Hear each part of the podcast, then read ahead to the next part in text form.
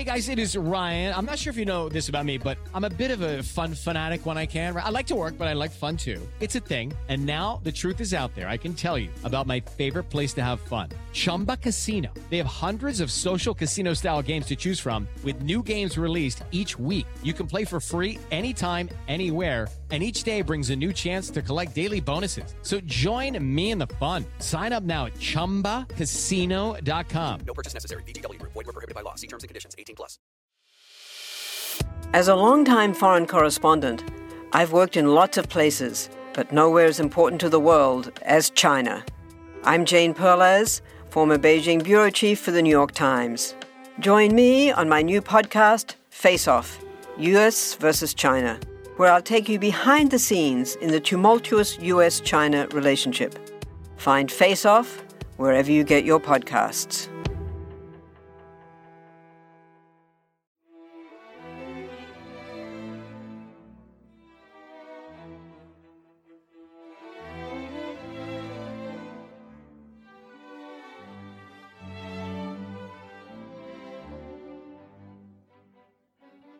Welcome to Pax Britannica.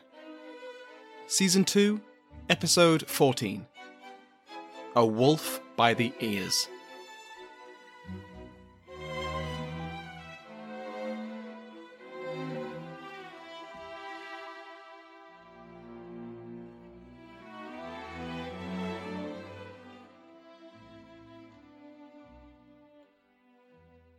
Welcome back to Pax Britannica. I'm your host, Samuel Hume. Last time, we covered the opening moves of the new English Parliament, one day to become known as the Long Parliament. Opponents of royal policy had impeached and arrested the Earl of Strafford and Archbishop William Laud, as well as other high ranking champions of personal rule. Critics of the king, imprisoned and mutilated during the Eleven Years' Tyranny, were released to jubilant crowds and negotiations with the Covenanters had been productive. This week, we will cover the trial of the Earl of Strafford. He was resolved to fight the charges laid at his feet, and he would not go down easily. The suit against Strafford came on behalf of all three Stuart kingdoms, and the Covenanter and Irish commissioners were united in their pursuit of Strafford. Strafford's profiteering in Ireland and his thorough policy had alienated many, and this motivated the Irish commissioners to seek redress. For the Covenanters, his Irish policies were also a source of hatred. The Black Oath, which Strafford had enforced on Scottish colonists during the Scottish crisis, effectively painted all Scots as potentially disloyal and demanded their rejection of the National Covenant. This was a thorn in the Covenanter government's side, but Strafford's main threat was his status as chief incendiary of the wars. He, it was argued, had been one of the strongest voices pushing the king towards violence, rather than a sensible compromise with his Scottish subjects. Strafford had to go if there was going to be any true peace between the kingdoms. An interesting aside, or at least interesting to me, and it's my podcast, so it goes in, is that before this trial took place, the two Houses of Parliament argued whether, firstly, the Commons as a whole would be permitted to attend, and once this was agreed, whether the MPs would be permitted to wear their hats. For the Commons, if the entire House sat bareheaded in the presence of the House of Lords, it implied their inferiority to the upper house. The eventual compromise agreed was that the bulk of the attending MPs would wear hats, securing the dignity of the House of Commons. But the prosecuting and speaking MPs would doff their caps when addressing the Lords, therefore showing due deference to their social betters. And there we go, just a small, interesting little cultural window into the past. Both Charles I and his wife and queen, Henrietta Maria, attended Strafford's trial almost daily, often bringing the young Prince of Wales, Charles, with them their attendance was matched by a large public audience who had come to watch the hated Strafford face justice. The trial truly began on the 22nd of March, after Strafford had spent four months in the Tower of London preparing to fight for his life. it became apparent that he was expected to fight this fight with one hand tied behind his back. He requested the right to call witnesses. The Commons argued against this right, and the Lords compromised by allowing him to call witnesses, but those witnesses would not be under oath. Strafford asked to have legal counsel speak on his behalf. The Commons opposed this. The Lords compromised by allowing him to have counsel who could speak on his behalf on legal matters but not on anything else, including the facts of the case. Now, these weren't unusual conditions, and indeed, treason defendants usually faced serious handicaps compared to those facing less serious charges. But it's important to keep in mind that Strafford was working with limitations. Speaking of charges, Strafford's enemies were having some trouble working out exactly how to destroy him. He had been accused of treason, but the traditional definition of treason involved actions against the person of the monarch, and that monarch, Charles, still supported Strafford. The charges were formulated after two months of debate by a committee chaired by John Pym. Pym was, as Dr. Jonathan Healey succinctly described him, a notorious arsehole. These charges were presented to the Lords and to Strafford, and consisted of several general articles and 28 specific articles. The specific articles drew from almost a decade of Strafford's career. Examples from his time as President of the Council of the North, his time as Lord Deputy of Ireland, and from the Scottish crisis and the wars. The articles, combined with remonstrances from the other two kingdoms, went down a storm with the public. Point after point created the image of Strafford as a power hungry tyrant who built a career treading on the liberties of Charles's honest subjects. His prosecutors, led by Pym, tried to forge an argument based around Strafford's influence over the king, leading said king to violate the bonds between sovereign and subject. By advising Charles to act illegally, he had fostered resentment against the monarch and so undermined the monarch's ability to rule. Ergo, treason. It's certainly an argument, but a tenuous and almost radical one. As Diane Purkiss neatly puts it, Pym seems to have reversed accidentally into radicalism because of expediency. But as Craig Lerner, writing in the University of Chicago Law Review, states, as a legal document, Pym's indictment was a hot mess. My words, not his. He finds two major flaws with Pym's approach. Firstly, he overcharged, sending a barrage of allegations at Strafford. The second was Pym's use of witnesses who had very public axes to grind with the Earl. They were eager to testify against him, but this, this willingness, cast doubt on the legitimacy of their testimony. As we'll see, both these flaws will trip up the prosecution as Strafford stands his ground with skill and grit. Strafford ably defended himself in court with a stamina which Lerner describes as awe inspiring. Quote, From mid March to mid April 1641, he was in trial six days a week from 9 in the morning to 2 pm. He acted as his own attorney, cross examining and calling witnesses, and arguing mixed questions of law and fact. Strafford then spent the remainder of the afternoon each day engaged in personal and official correspondence, for despite being in the Tower of London, he continued to be the King's most valued adviser in a time of national emergency. The rest of the evening and through the night, he prepared for the next day's trial with his lawyers. Just a few examples of Strafford's defence and how Pym's overzealous approach backfired.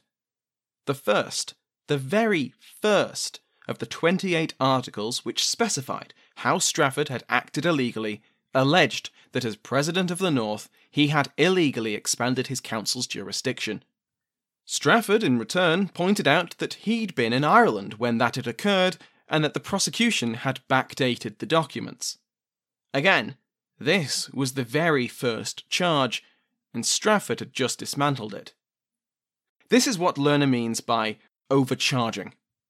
Pym had thrown everything, including the kitchen sink, at Strafford, and while some of it might stick, the sheer number of charges that didn't brought into question those that did. The second article charged Strafford with claiming that the king was greater than the law. The prosecution's problem was that their only witness to this statement was completely deaf.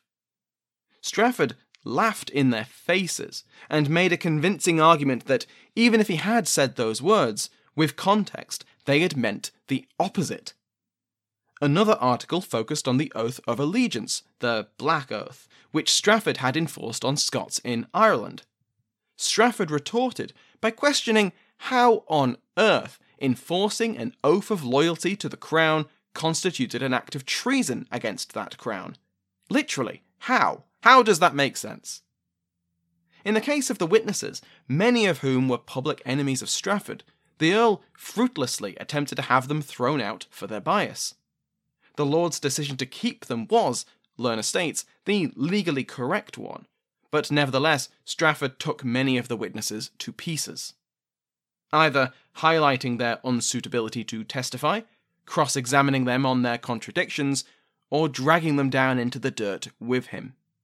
Most of the evidence and witnesses that would be used against Strafford were focused on his rule in Ireland. It's certainly true that Strafford had governed Ireland in ways that would be completely unacceptable if tried in England. But Ireland, despite being a kingdom in its own right, was not an equal in the minds of many of the English lords sitting in judgment of Strafford. So what if he ruled through military force and made arbitrary decisions? It was only Ireland, and after all, Strafford needed to only point to every previous Lord Deputy to find evidence of other men acting the same way. In many cases, he had precedent on his side. One of the notable witnesses against Strafford's Irish governance was the Earl of Cork. Another of the enemies of Strafford's career, Cork was one of the most powerful and wealthy of the new English aristocracy. He had clashed with the Lord Deputy over taxes and the legitimacy of his land claims. If you recall, as Lord Deputy, Strafford had forced the Earl of Cork to move the memorial for his late wife in Dublin Cathedral. Since then, however, Cork had defended Strafford to the king and struck up a productive relationship with the Lord Deputy. While Strafford's star was on the rise, Cork was his firm friend. But, after the Second Bishops' War, and the imminent Parliament which was sure to strike at Strafford, Cork realigned himself. Patrick Little, in his article on the relationship between the two men, describes Cork as politically ambidextrous. He attempted to keep his options open between both sides because, quote, if the opposition was successful in forcing reform, Cork could be taken to task for his royalist connections. If the king dissolved parliament and resumed personal rule, the earl's opposition friends might become a liability. Either way, Cork's honour and prosperity could be put in jeopardy. The personal vendetta with Strafford, so often attributed to Cork, was a luxury which the Earl could not afford in the maelstrom of 1641. So, while Cork didn't spur on the impeachment efforts, he was happy to take part once the trial came underway and acted as a witness in February. Even then, however, Cork superglued himself to the fence, claiming that he'd not brought his papers as evidence to avoid incriminating his Lord of Strafford. However, this played out, Cork intended to be on the winning side. Unfortunately for Cork, in response to his testimony, Strafford brought up their previous dealings and cast doubt on the official decision over Cork's land dispute. This was, in the words of Little, potentially disastrous for the Earl. The King was heard to comment that, despite Strafford being on trial for his life, he would, quote, rather be my Lord of Strafford than my Lord of Cork. Cork spent much of the next few months attempting to undo the damage these allegations had caused him, petitioning the Lords and meeting with the King to ensure that everyone knew that these allegations by Strafford were completely false. They were, of course, anything but but there were bigger fish to fry. The prosecution's strategy relied on proving that Strafford had both acted illegally and advised the king to do the same. It also set a dangerous precedent. Strafford, displaying the charisma and wit he would show throughout this fight for his life, took Pym to task for this stretch of logic, speaking to his judges and to the gallery. Quote, You, your estates, your posterities, lie all at the stake if such learned gentlemen as these, whose lungs are well acquainted with such proceedings, shall be started out against you. If your friends, your counsel were denied access to you, if your professed enemies admitted to witness against you, if every word, intention, circumstance of yours be alleged as treasonable, not because of a statute, but a consequence, a construction of law heaved up in a high rhetorical strain and a number of supposed probabilities. His opponents, he argued, were attempting to take dozens of smaller crimes, if they were indeed crimes, and combine them into a single act of treason. It was a dangerous precedent for any holder of public office. In a way, the roles of Strafford and his prosecutors had suddenly reversed. He had been contemptuous of the law and those who practiced it, but now urged his lordly judges to view the law in strictly textual, legalistic ways. His opponents, many of whom were themselves trained lawyers, urged the Lords to focus on the fundamental laws of England, a woolly and undefined term, rather than statute and common law. The most damning accusation against Strafford came from the testimony of Sir Henry Vane, the Secretary of State. Vane had once been an ally of Strafford, but they'd fractured over the Scottish crisis. Strafford then made this fracture permanent by impugning Vane's honour upon his promotion to the earldom. When he became Earl of Strafford, he took as his secondary title the Barony of Raby, which was Vane's own seat in County Durham. This was an unforgivable and deliberate affront which Strafford would have reason to regret when Vane stood as witness against him. Vane, on his third appearance as a witness, gave the damning testimony that Strafford, in a Privy Council meeting in May 1640, had said the following You have an army in Ireland. You may employ it to reduce this kingdom. The prosecution declared that this kingdom meant England, despite the Privy Council discussing the Scottish War at the time. However, even if the elder Vane's testimony was accepted, it was not enough to constitute a treason charge.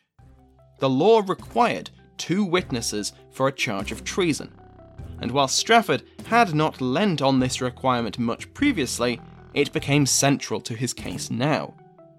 No other Privy Councillor would testify that they heard him say these words. There was no second witness, and Strafford hammered the prosecution on this point.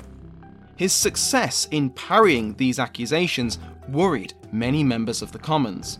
They had, one commented, the wolf by the ears. If they let him go, they would, quote, hardly escape scot free. He would surely get his revenge.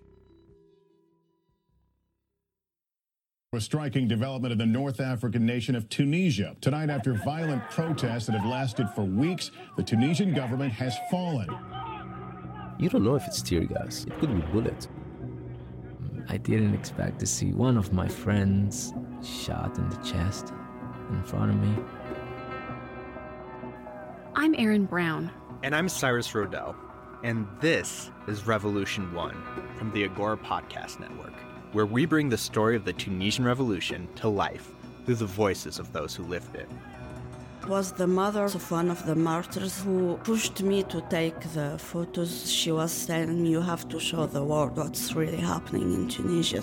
Vive la Tunisie! Vive la Tunisie! We wanted to know what it takes to bring down a dictator, so we went to where the Arab Spring began, to Tunisia, where, 10 years ago, a desperate young fruit seller set himself on fire and set a new course for his country and the world. We'll tell you the incredible story of how a military officer and a hairdresser managed to create an ironclad police state that they ruled from yachts and mansions for 23 years. And over the course of eight episodes, we'll hear from the political prisoners, spies, and students who, armed with nothing more than rocks and Facebook, brought it all down. Ten years on, we're still feeling the effects of the Arab Spring today. From the global migration crisis to the rise in nationalism in Europe and the US. And with popular uprisings from Hong Kong to Black Lives Matter still gripping the headlines, we thought it would be the perfect time to look back to Revolution 1. Join us on January 14th, wherever you get your podcasts. Hello, it is Ryan, and I was on a flight the other day playing one of my favorite social spin slot games on chumbacasino.com. I looked over the person sitting next to me, and you know what they were doing? They were also playing Chumba Casino. Coincidence? I think not. Everybody's loving having fun with it. Chumba Casino is home to hundreds of casino style games that you can play for free anytime, anywhere even at 30,000 feet. So sign up now at ChumbaCasino.com to claim your free welcome bonus. That's ChumbaCasino.com and live the Chumba life. No purchase necessary. VGW. Void were prohibited by law. See terms and conditions. 18 plus. Some of us love history. Others used to or never did because history was presented as nothing but the rote memorization of names, dates, and facts. Basically, the story got left out, and that made history kind of suck. My name is Greg Jackson. I'm a university professor with a PhD in history, and bringing history to life is my passion. That's why I created my podcast, History That Doesn't Suck. I want to teach you everything you need to know about U.S. history, but I do so through stories. Let me tell you about George Washington begging his men not to mutiny against Congress, Clara Barton saving Union soldiers amid enemy fire, enslaved Frederick Douglass risking his life for liberty and about so many other figures as their real experiences make industrialization, social movements, and even congressional debates and tax policy come to life. Subscribe to History That Doesn't Suck today and join me, Professor Greg Jackson, every other week for a new episode where I'd like to tell you a story. Mysteries, hoaxes, folklore, conspiracy, and pseudo history topics sometimes avoided by historians who don't want to normalize nonsense or draw attention to the blind spots in our knowledge of the past. But these are some of our most intriguing tales The Lost Colony of Roanoke, The Man in the Iron Mask, The Princes in the Tower, The Battle of Los Angeles, The Turin Shroud. Stories like these fraught with ambiguities and falsehoods and suggesting alternate views of history, not only entertain, but also teach us to view the past and the present with a critical eye. Join me, Nathaniel Lloyd, as I delve into these stories on my podcast, Historical Blindness, and shine a light in the darker corners of the past. New episodes every other Tuesday, available on Apple Podcasts, Google Podcasts, Stitcher, and most podcast apps.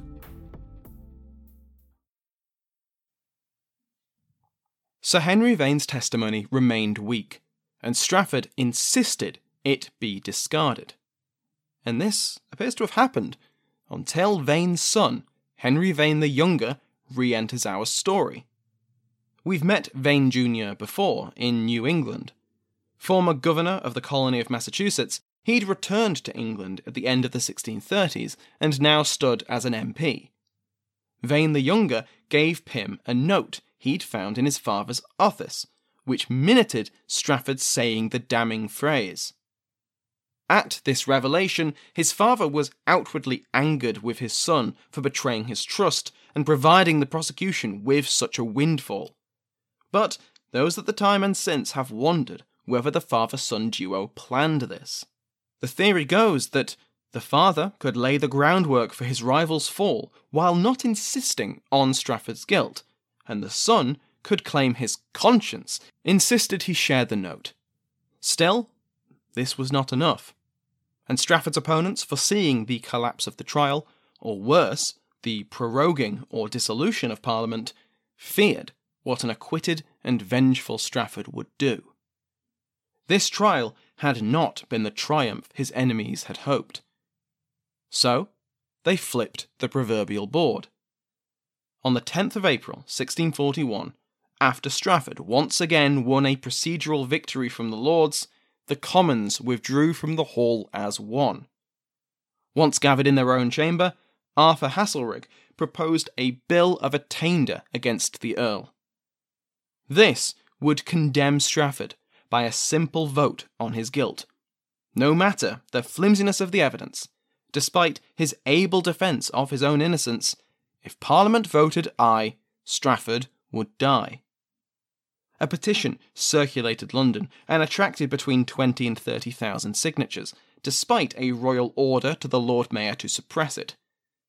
The petition was brought before the Commons on the 21st, the same day they were due to vote on the attainder. Lo and behold, the bill passed by 204 votes to 59. Some were said to have voted for it, or abstained, out of a fear of the mob. A list of, quote, betrayers of their country, quote, was posted at the exchange. These enemies of the people were those MPs who'd voted against the attainder. This included the call for the, quote, enemies of the Commonwealth to perish with Strafford. The successful bill was then passed to the Upper House of Lords, along with the public petition of more than 20,000 signatures. The Lords did their best to ignore the Bill of Attainder, many of them put off by the attitude of the Commons, and continued with Strafford's trial as if the Commons had not already found him guilty. Yet, the public pressure now came to bear on them.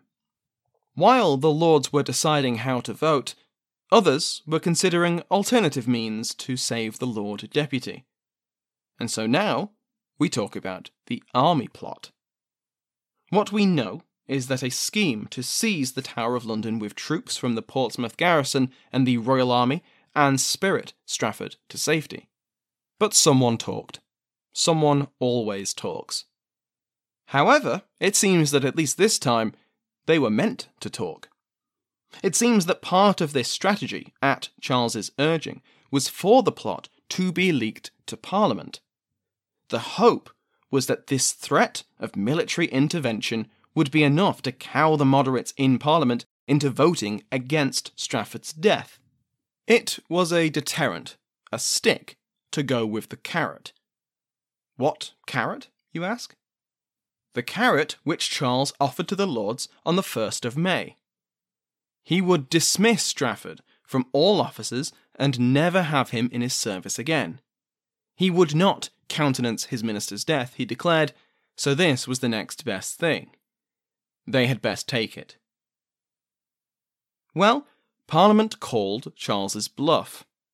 The next day, on the 2nd of May, with rumours of military intervention rife and the King's open admission that he would not execute Strafford, the crowds of London were subjected to preaching and street speakers demanding justice.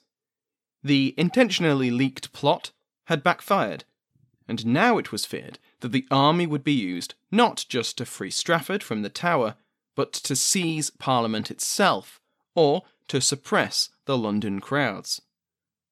Amid all these suspicions and rumours came a nugget of truth. A Colonel Billingsley, an officer from Strafford's Irish army, had reached the Tower of London at the head of a hundred men, with a writ from the king demanding entry. The lieutenant of the Tower denied him, and the next day Parliament was surrounded by crowds demanding justice for all other traitors. On the 3rd of May, the Commons drew up a protestation, which included a pledge to defend the true religion against popery, the King's royal person, honour, and estate, the privileges of Parliament, and the rights of the subjects. Two days later, it was printed and published and transformed into a national subscription campaign over the next few weeks. Now, on the 7th of May, came another radical constitutional change. The Triennial Act, which we discussed last week, ensured regular parliaments in the same style as the Scots, but it did nothing to protect the current parliament from dissolution. So the Commons rushed through a bill preventing the dissolution of Parliament without its own consent. This would be passed by the Lords the following day, and only awaited the King's assent. In the Lords, the matter of Strafford's attainder was coming to its climax. Despite the pleas of the King, Strafford's defenders were disappearing under the weight of public opinion, horror at the army plot, a willingness to sacrifice Strafford to reunite the realm, or the assumption that Charles would just veto the Bill of Attainder anyway.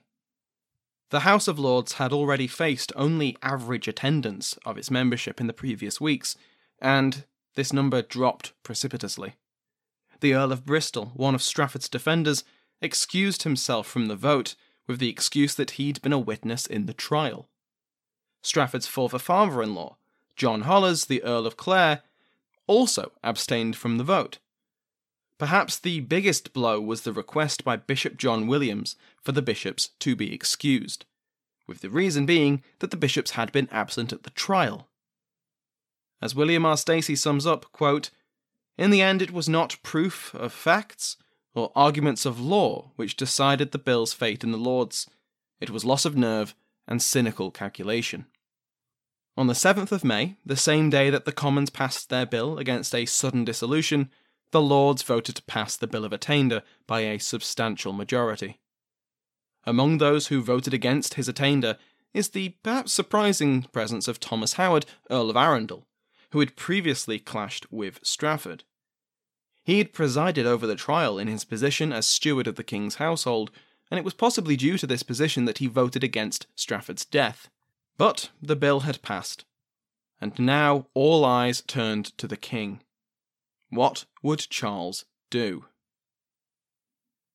The bill had passed on a Friday, and Charles spent the weekend in agonizing indecision.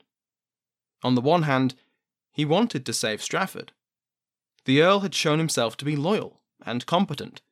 Charles had never believed him guilty of treason, and Strafford had ably proven himself not guilty in his trial, hence Parliament's sidestepping of the process. It would be unjust and unkingly to sign his death warrant, and after the Commons passed the attainder, Charles had written to the Earl, imprisoned in the Tower, promising, quote, On the word of a king, you shall not suffer in life, honour, and fortune. He'd done what he could to convince the Lords to reject the bill, but it had come to naught. It had passed, and the bill was escorted to him for his assent by an angry and armed crowd. In every interpretation of these events I've seen, it was this crowd which sealed Strafford's fate. The people of London had been whipped into a frenzy over Strafford for months, and just as the fear of the mob had worked wonders on the Straffordians in Parliament, so too did it work on the King. Angry and restless Londoners weren't just at the gate, they were past the gate, they were within the palace of Whitehall. There were ominous rumours that his wife, Queen Henrietta Maria, would be the next targeted by a vengeful and rabidly anti Catholic Parliament and crowd if Strafford was pardoned. And this wasn't idle talk. Many feared that Charles had been compromised by a popish plot, with the Catholic Queen the spider at the centre of the web. Her servants and friends had already been questioned by Parliament, and many had fled the kingdom entirely. Parliament had begun demanding that she have no Catholic servants or courtiers, to her horror and outrage. An earlier plan of the Queen's to depart London for the recently fortified Portsmouth or her native France had come to nothing and left Henrietta Maria and her children in London, in danger. After the exposure of the army plot, Wentworth had written to the king to release him from his earlier oath to save him, come what may. This did nothing to ease the king's conscience over that fateful weekend. Strafford's biographer, Ronald G. Asch, suggests that this letter, and Strafford's willingness to sacrifice himself for the good of the king and his kingdoms, could have been used to win clemency from Parliament, and yet Charles hadn't used it.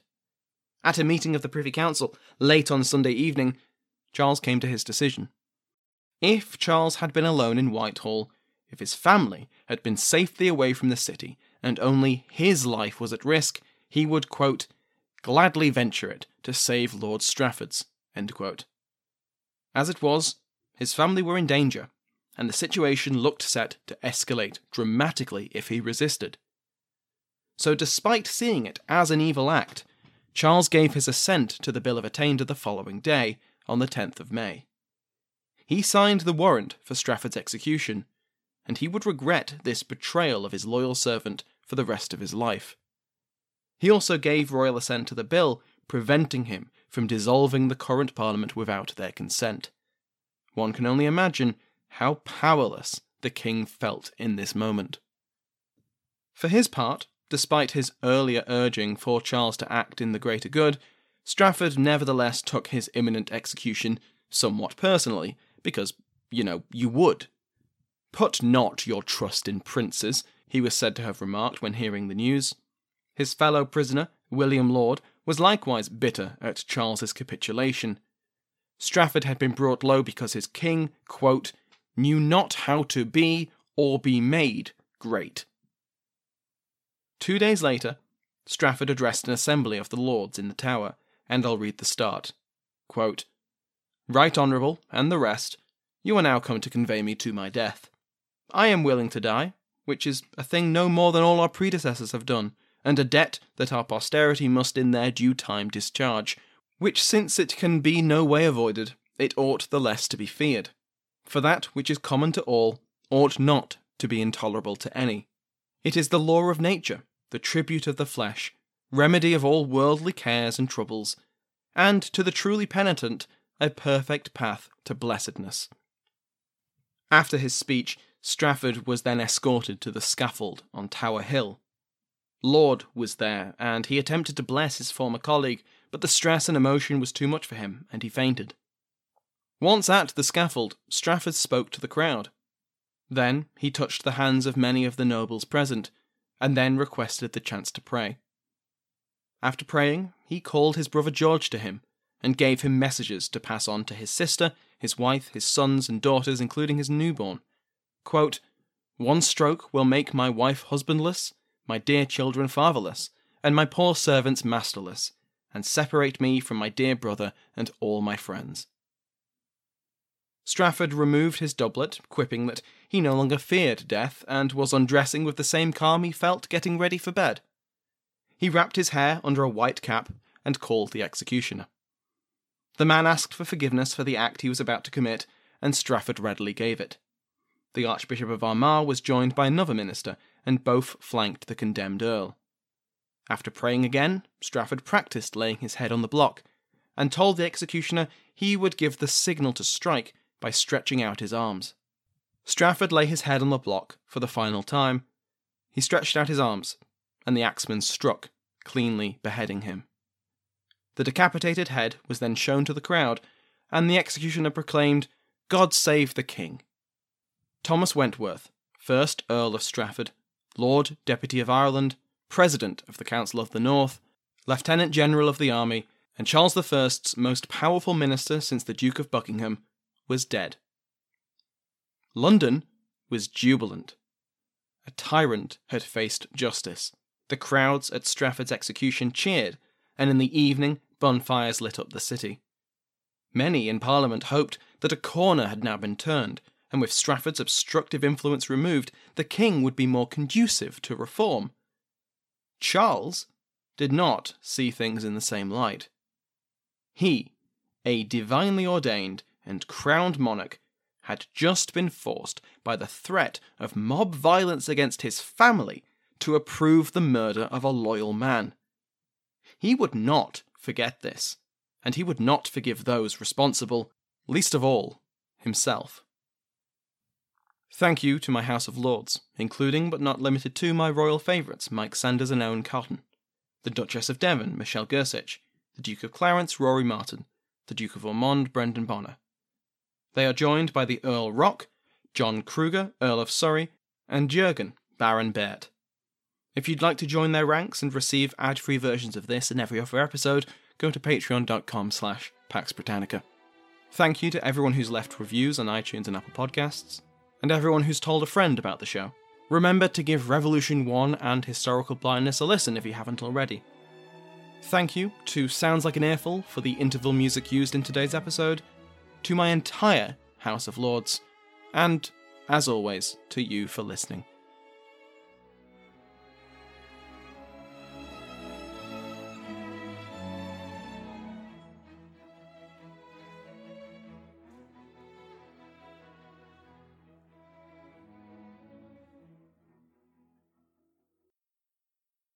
Hello, it is Ryan, and we could all use an extra bright spot in our day, couldn't we? Just to make up for things like sitting in traffic, doing the dishes, counting your steps, you know, all the mundane stuff. That is why I'm such a big fan of Chumba Casino. Chumba Casino has all your favorite social casino style games that you can play for free anytime, anywhere with daily bonuses. That should brighten your day a little. Actually, a lot. So sign up now at chumbacasino.com. That's chumbacasino.com. No purchase necessary. VGW Group. Void were prohibited by law. See terms and conditions. 18 plus. Hello, my name is Matt, host of the Pirate History Podcast. Pirates rank among the most mythologized and romanticized of all historical figures. It can become easy to forget that pirates were real people that had real world concerns. If you like tales of high seas adventure, daring do, and also want to learn more about who Blackbeard supported to be king, you can learn more about all of that at the Pirate History Podcast.